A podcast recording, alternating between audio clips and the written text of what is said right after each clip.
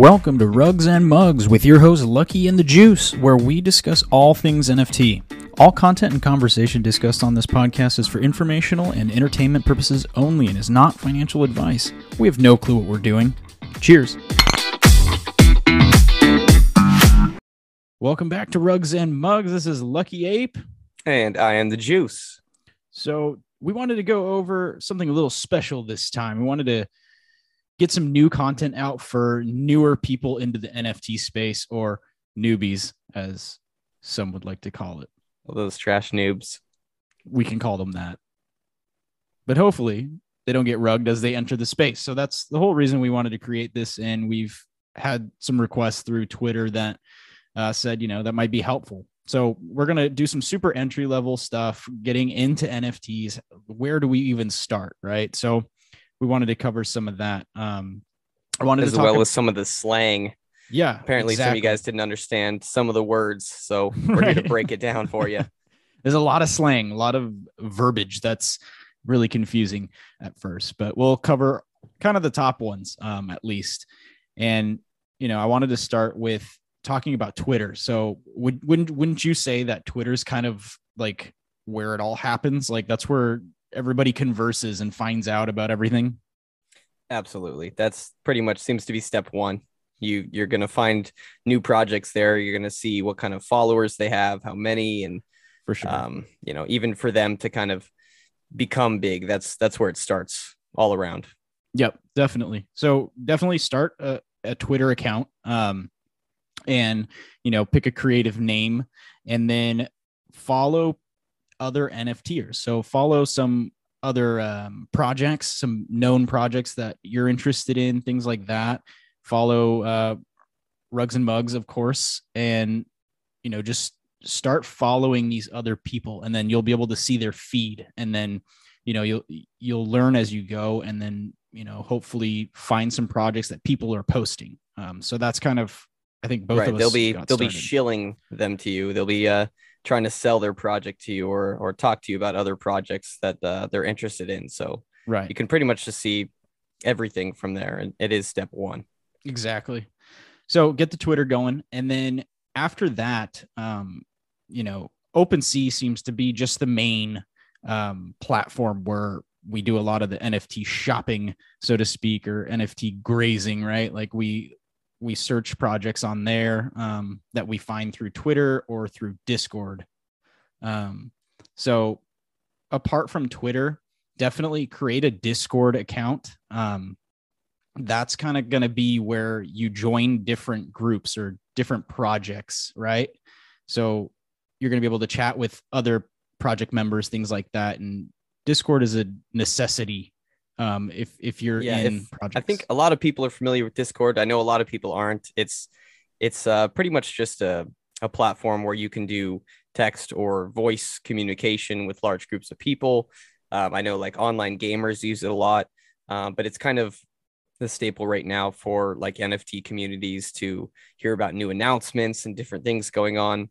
Yep. You know, Twitter being step one, I see Discord as step two. I always like first thing when I find a cool project, I click on the official link on the Twitter that takes me to the Discord. Right. Exactly. And again, you know, always be skeptical about links. You want to make sure you're going to the official links of projects and websites. There's so many scammers out there that make super similar links, super similar websites. So double, triple check, make sure you're going to the right place. Even make sure the Twitter is the right one.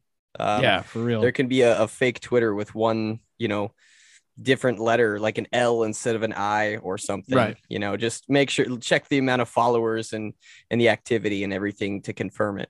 Yep, exactly. And I always say, just assume everybody's out to rob you. Yeah, that's how we live our lives. It's the safest way to stay.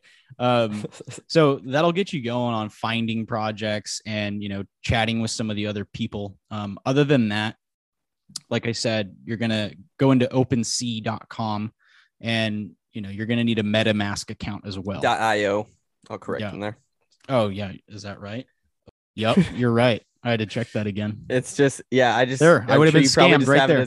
You would have been scammed. Yep. Good catch. So yeah, no worries. OpenSea.io is the website. Make sure you're on the right one. And then, you know, you're going to need a MetaMask, which is the wallet that you use to hold Ethereum, right? Right. And there are other wallets, but I think that especially if you're trying to make it easier on yourself, MetaMask is the best way because it's, at least for me, it works across multiple platforms. You don't have to make a ton of different wallets. MetaMask is kind of, in my eyes, the staple right now. Yep. Agree. And, you know, combined with that, you're going to need an exchange as well. So like, for example, I use Coinbase. That's where I purchase Ethereum or other currencies, and then you would transfer it to MetaMask. So there actually, it looks like a way through MetaMask to purchase as well. Oh, you're right. Yeah. Not legal in all states here, unfortunately for me. But yeah, most places Coinbase is fine. But you can also purchase with a credit or debit card through MetaMask. I think there's maybe a $500 limit per day or something like that, though. Yeah. And I believe that, looking at the fees, that purchase on Coinbase then transferring to MetaMask is a bit cheaper, especially if you're doing multiple transactions. Yeah, I think you're right. So, kind of recapping: Twitter, Discord, OpenSea.io, Coinbase, and MetaMask. I know that's a lot already, but basically that'll get you going. That's what you need to purchase your first NFT, I suppose. I don't know. What else do you think? I mean, truly, if you just had MetaMask, went on to OpenSea.io and like bought one, there's that. But if you're trying to do it right and you're trying to actually, look at the community and the project and see what they have going before you purchase anything, then yeah, these are necessities. Yep, definitely. And then, once you are researching, definitely join the Discords before you decide to purchase, if you're looking at some projects. There's links to the Discord probably on their Twitter account or directly through the OpenSea too. You'll find that in like the details dropdown, I believe. Occasionally, from their Twitter, I will find a link directly to their individual website, assuming that they have one. And from the website, they can have like the Discord link as well. Yep. So make sure you go into the right Discord too. So you can always confirm that just following legit links and going to their official Twitter, things like that. Then let's touch on a little bit of the, I guess, lingo or verbiage you're going to see thrown around on Twitter and Discord. Just some of the things that are important. Yeah, there's definitely some weird ones out there that people can get confused on. Let's just start first and foremost, rug, because we are Rugs and Mugs here. Okay. Apparently, we actually did get a question from one of our viewers. What is a rug? And a rug is basically, when a project has completely been abandoned by the developers and there's no value left, there's really nothing left continuing the project. The rug has been pulled out from under it, leaving all of us completely screwed or randoned. Yes. Yes, the coined term was randone. You can check the other episode for context on that. But that's the essence of the rug. There's more ways than one to get rugged, unfortunately. But basically, if you get screwed from a project in any form, I would constitute that as a rug. And that's kind of where our logo came from. It's a rug getting pulled and spilling the beer, which is something we don't want. It's just double bummer, right? Yeah, double bummer. Don't want to spill the beer. Yep. So we don't want rugs. Rugs are bad. So you'll see a lot of people, in Discord throwing around, this is a rug, or, when rug. Yeah. There's, they're just talking shit, saying, this is a shit project or whatever. Like when is this project? Like, is it time now for it to be destroyed? Right. Like, when rug. So... it's used comically a lot when there's like a mint going on and there's like a 2-minute delay on the mint or something. People start just, talking shit. But yeah, that's the context of that. And then kind of going over minting. Let's talk about that.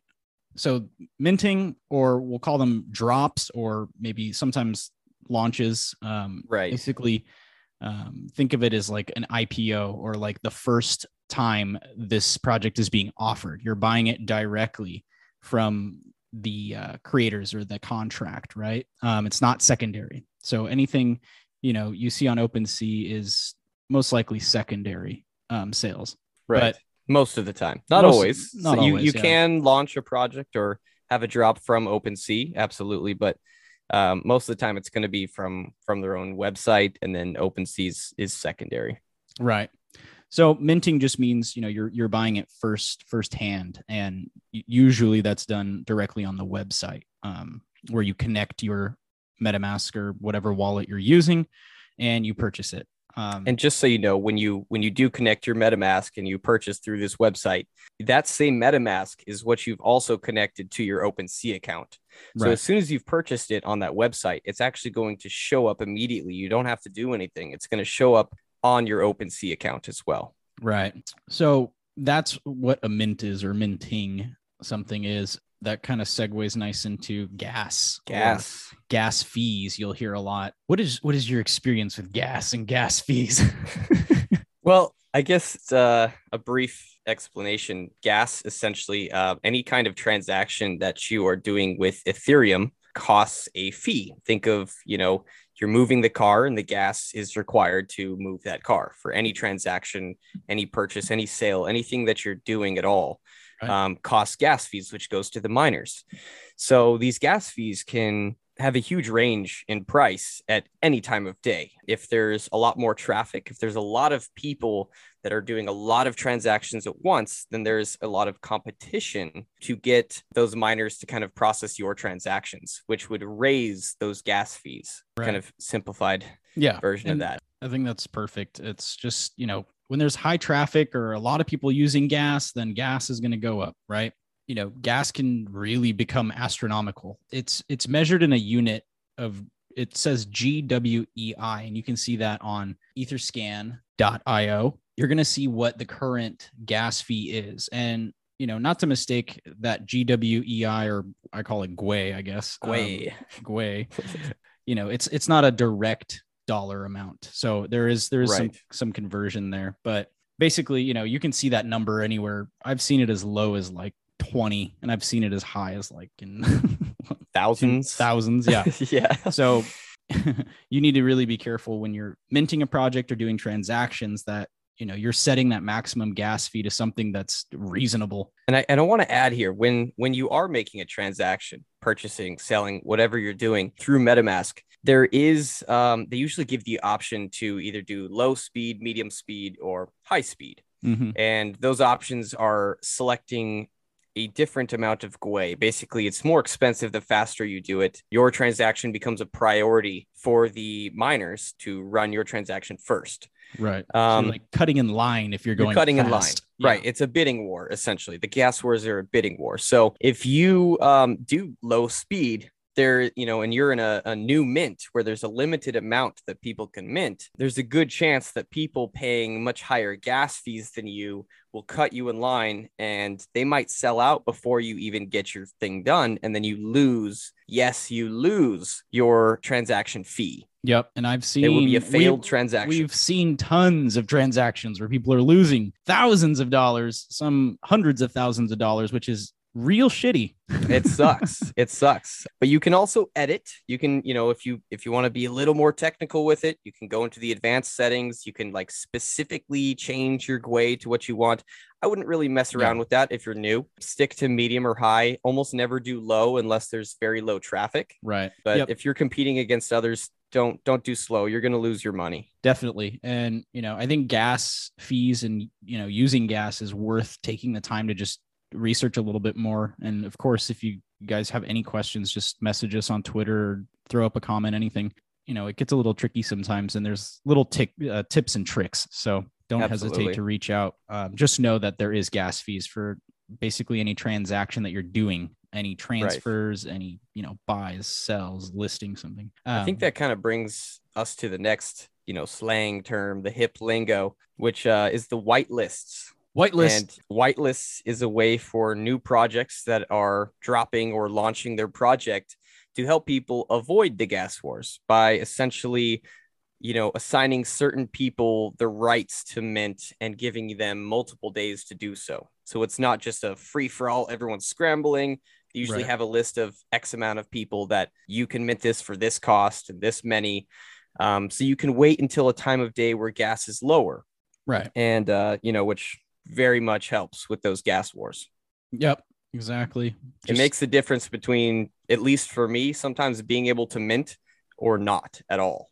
Yeah, definitely. You know, it's just like a bunch of people waiting outside of a club and you show up whenever you feel like it. And the bouncer says, "You on the list?" And you said, "Yep." All right, go ahead. I love that.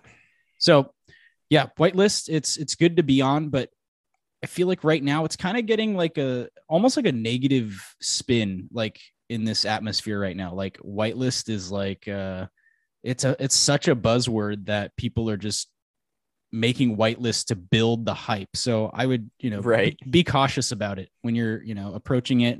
I feel like you can get a feel for it in the Discord, chatting with other people. Like if it's going to be a rug situation, you know, if the whitelist is just to build some hype, just be cautious. I've been seeing a lot of projects, even in the last few days on Twitter, that are not announcing anything about what the project is, how much it'll cost, anything. They're just saying, "Hey, you know, do all this to sign up on the whitelist now." And everyone's freaking out. And there's thousands of people trying to get on this whitelist because they don't even know what it is. But you hear the word whitelist and people freak out. They jump towards it. Yep.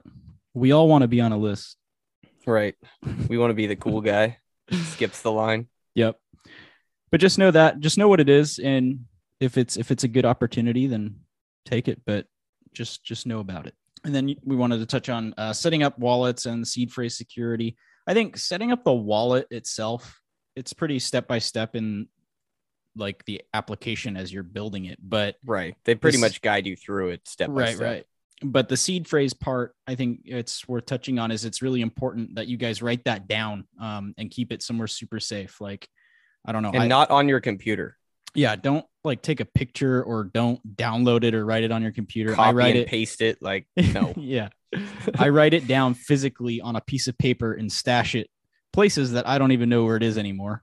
I don't know what you do, but I do the same. I have it written down physically. I don't even take a picture on my phone, you know, and it basically if my phone gets lost and someone hacks into it, anything, if someone gets that seed phrase, they have everything. Yeah. Like they have your wallet. Yeah. It's over. That seed phrase is basically the main firewall between everybody else and your shit. So don't ever give your seed phrase. Even to like people you know, like even friends and stuff like that. Even if you're in a Discord, I will say this because this happens daily. You will get private DMs from what seems to be the project that you were following, friend or whoever else, and it'll be asking like, "Hey, you know, maybe you won this championship, you know, whatever competition, and you know, we're trying to reward you right now. You know, just send us your seed phrase and we'll give you money." Never. Nobody will ever need your seed phrase and they will never private DM you for it. Definitely. Yep. So just know that seed phrase is only for you. It's not needed for anything else. So don't let anybody con you into that ever. Moving on. Let's touch on Etherscan real quick. I wanted to hop to that. Okay. Yeah. I guess, how would you describe this? This is just kind of like, the blueprint, like you can see all the transactions going on. You can see, you know, things that are pending, transfers, whatever it is that's happening on the Ethereum chain. You can see it. Etherscan is it's my comfort zone. Everything that you possibly can do in the crypto world or NFT world is tremendously scary. Always worried that you're going to lose money, you know, get a failed transaction, that you're going to get scammed, whatever. And Etherscan, you know, if you go to etherscan.io, you can plug in your wallet address and you can see all of your transactions. You can see ones that are pending even. So if you just tried to make a transaction, you're like, "Oh no, I hope this isn't a scam." You can open up Etherscan. It'll say, hey, 10 seconds ago, you started this transaction. You can look at the progress of it, see the wallet it's going to. Right. It makes you feel better. Yeah. And that's the beauty of it. Like, everything is public.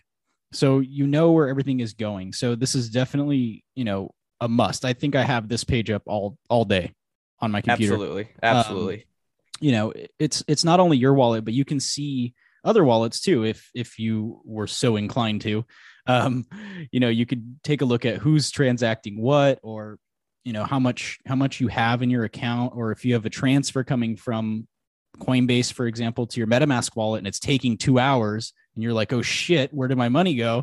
You go to etherscan.io and you're like, you know, what's going on? It'll say still pending, kind of like an estimated completion time. And then you'll see like, oh, gas is super high right now. That's why it's still pending and stuff like that. So super important website.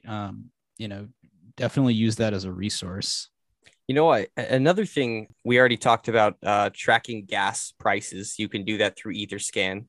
They have a little section for that. But another thing that you can do is when you are on OpenSea, there also can be fake collections where literally people right click, copy an image and paste it onto another, and they create a collection with this very similar name to the real collection, and they try to sell it, you know, maybe even super cheap. So people freak out and they don't even know. There is a way to prevent that. In anything that you are purchasing on OpenSea, you scroll down a little bit, you look at where it says details, and under details, it'll show a contract. That's the smart contract on the Ethereum network. You can click on that. It'll bring up the Etherscan page. From there, you can confirm that it actually is that collection that you're looking for. It'll tell you how many are in circulation. You know, maybe it's still minting and there's only a few. It'll show all the transactions of them. So just match that address. Make sure that it's legit. Yeah. And that's why the ever popular running joke, right click, save as, or why can't I just right click and save as your image or your NFT and it's mine? What's the difference? It's because of the existence of it on the Ethereum chain or whatever chain it's on, but you have a digital receipt of the contract address, where it's from, who created it, right? So always check that. You can check it on OpenSea, like the Juice said. Just know that that's there. There is a way to verify collections and NFTs. That is a thing. One of the wonderful, amazing things of the blockchain is everything is public and decentralized. And I mean, anyone can view it and make sure that it's legit, and basically just see all of these certificates of authenticity, which is the NFT. Right, right. And I wanted to keep this podcast pretty short. I didn't want to go too long on it since we're kind of introing it. This is a ton of content already too, but just a little bit of info on, I guess, rarity and rarity ranks. You'll notice that when you get into these collections that are usually 10,000 in a collection, that's kind of like the popular number, but pretty standard. Yeah. You know, there's different rarities within that one. So you'll see some that are rarer, you know, it's like gold or like holographic or some shit. And, you know, each one is special. So, you know, I always explain it as like baseball cards. There's rarer ones, there's common ones, there's websites and tools on Discord that you can check the rarity of a certain NFT that you have, if it's listed on that platform, basically. Right. A lot of collections are kind of steering away from it, I feel like now, but that is there. It's not always an indicator of price because, you know, aesthetics is important to people. But, you know, if you're in like the top 25% of rarity for a project, like it's most likely going to be worth more. Right. So it's not always 100% accurate, true, especially at first with a new project, which is sometimes why people stray away a little bit, but it's definitely a great way to see in general how rare you have one. You know, if you have something that's just a standard floor one, you have like rarity 9,000 out of 10,000. That's fairly accurate, you know, to know that. But if you're in the top 50 out of 10,000, you have something pretty rare. Right. And you can see that through here. Yeah, definitely. So just know that that exists, and there's several websites on it. And if you're in the Discord for these projects, they'll probably tell you if they are and where they are listed. So absolutely. Just know that, you know, there is a rarity scale on a lot of projects, not all projects, but that's kind of why you see such big price differences and, you know, the same project collection, but you know, they all look kind of similar to you maybe at first. You don't know what's rare, I guess, at the beginning. That helps kind of distinguish that. I was going to say a few things for going back to OpenSea a little bit, extra fees and things that you might encounter, just so you're not surprised when it happens. The first time that you list something for sale as part of a collection, it will charge you a one-time fee. So, right. You know, if you bought 10 different NFTs from the same collection, when you list one of them the first time, it will cost a fee, but any others that you list from that same collection will not ever cost you again to list. But it does cost you another transaction fee to cancel your listing. Right. And something about that I've made this mistake multiple times. You can also lower the price for free. Right. But if you lower that price multiple times, you actually have to pay a transaction fee to cancel each time that you lowered it. Right. So you might come back with, you know, you lower the price 5 times, you have to pay 5 transaction fees. And that hurts. So just be really aware of that. Don't just lower it because it's free thinking it's going to be totally fine. You will have to pay for it later if you want to cancel. Yep. And there is a trick around that where you just transfer the NFT to another wallet that you own and it just kind of cancels it out. But we'll go into that another time. There's a lot of like little random shit like that we'll cover. But just for now, just know that there are fees associated with your first time listing something for sale, and then lowering a fee or lowering the sale price is free, but it constitutes as a transaction that you need to cancel technically. Right. Let's wrap up on this one with some of the lingo, I guess, some of the buzzword lingos that's flying around here. What about this WGMI? WGMI. Yep. Interesting story on that one. Wig me. No, we were at my wife and I were at an event out in New York for the NFT thing. And we all got handed badges with like our name, our, you know, fake Twitter names or whatever on them. And there's a sticker on the badge that said WGMI.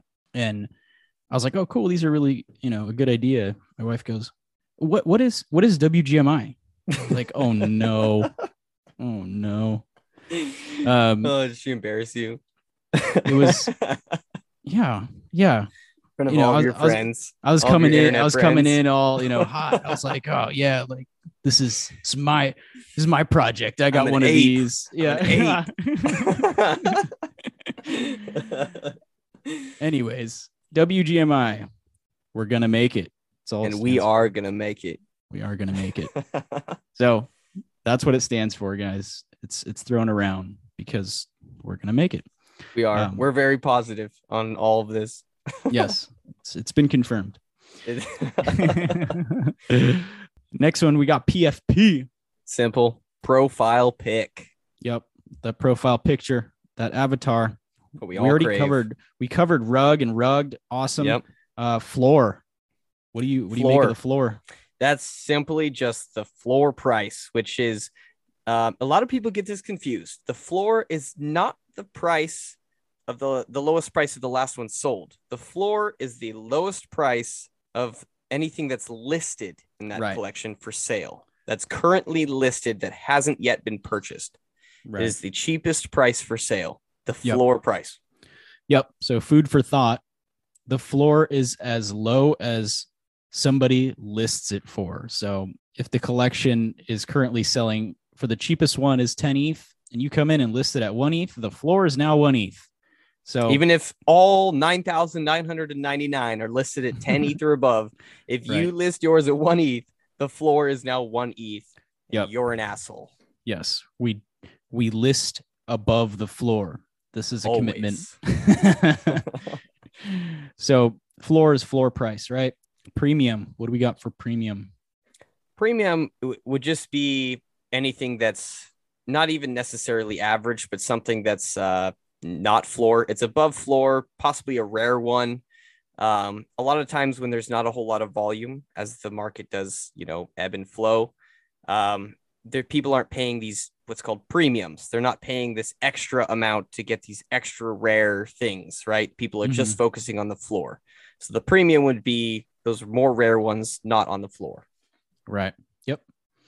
Next one was snipe. So it's pretty much exactly what you would expect it to be. You're sniping or pegging these deals. Yeah. So you're sniping these good deals or good NFT collections that are listed at a really good price, or somebody listed like a pretty rare one for a dumb price that they shouldn't have. Like, you just come in and scoop it real quick. You sniped it. Exactly. You sniped. So that actually comes next into paper hands or diamond hands. What does that mean?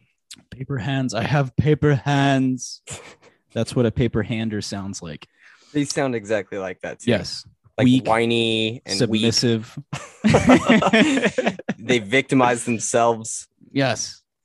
So paper hands means that you can't hang on to anything. You buy projects, or you're holding a project and you immediately sell it. So when people exit really quickly or give up, or quitters, they can't hold out. Yeah. Yep. They're just, hands are so weak. They're like paper. They just can't hold on to anything with value. Right. Yes. As soon as it gets valuable, they just, they lose hold of it. Yep. It's over and they suck. Exactly. And on the opposite spectrum, we have diamond hands. I think that's self-explanatory. You have hands of diamonds, and you're going to make it to the moon. Yeah. That's what we do. How about FOMO? Simple. Just fear of missing out. It's when, It's when you wait until you're waiting to buy a project. You don't want to buy in. And then it just peaks at some tremendous price. And you're like, oh my gosh, it's about to just go to the next level. And you have fear of missing out. So you spend all your money and buy it. And then it collapses in price. Yeah. Not always, but the FOMO is the fear of missing out. Yes, and that's what it stands for. It's a very strong emotion that controls you to do things that you should not. Yeah, exactly. You've made a commitment to yourself that you are not going to get this project because it looks dumb. And then all of a sudden, Kanye buys one. And you're like, well, if Kanye gets one, then of course I have to get one. Like, of course, it's I don't want to miss out. I have so much fear of missing out right now. Yeah. I want to be with Kanye. Don't let FOMO drive you. Let's go to reveal. Reveal, literally just the word is... It explains itself in a way. A lot of NFT projects, when they first release all of their NFTs in the collection, they are completely hidden. Like, they'll have just a stock photo, right? Like when you mint everyone it. Shares when you mint it, right? Not after OpenSea, well, unless it's not revealed yet. But generally, when it's a new project that you just minted, it may have a stock photo, and so they're unrevealed. And then the reveal is when they're all revealed and we get to see the NFTs. Yep. That's when chaos breaks out. And that's why hype builds up, right? There's like a sense of like a lottery at the beginning, right? When you mint something, like you have the potential of getting something super rare, and we don't know until it's revealed, obviously. So, you know, there's a lot of hype build up until then. And once it reveals, like, it starts finding its price, right? Like, people are paper handing, or they're diamond handing, and they're hanging on. But that's kind of where you'll see a lot of price volatility. That's just what that's referring to. The last one was whales. I guess whales I use synonymously with like bag holders, which I had to explain to my wife too. So it might be good. It's it's basically somebody that has a lot of something, right? Like they're big, they're a whale, or they're eating all the little fish. Yeah, exactly.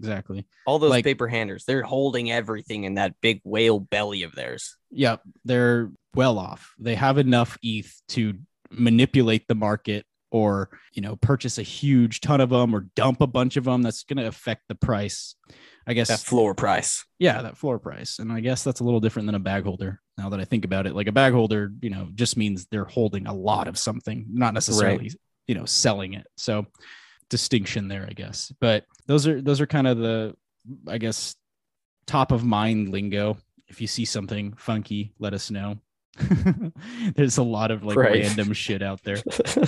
So we wanted to give this intro and hopefully get some newer people into the space, and hopefully, you know, they don't run into any issues or get rugged and do it safely. Because, you know, I've ran into a lot of situations where I've gotten rugged, things like that, but we're already here to do it for you. So just we've made all we're going to make plenty more mistakes. So many more. I just made a mistake yesterday that cost me $200 in a failed transaction. But it's just simple things like, you know, that you just have to pay attention to. But we have made enough mistakes to hopefully save you plenty of money.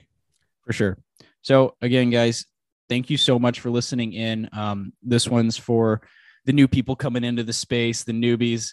If you have any questions, you can message us anytime on Twitter. I'm the Lucky Ape.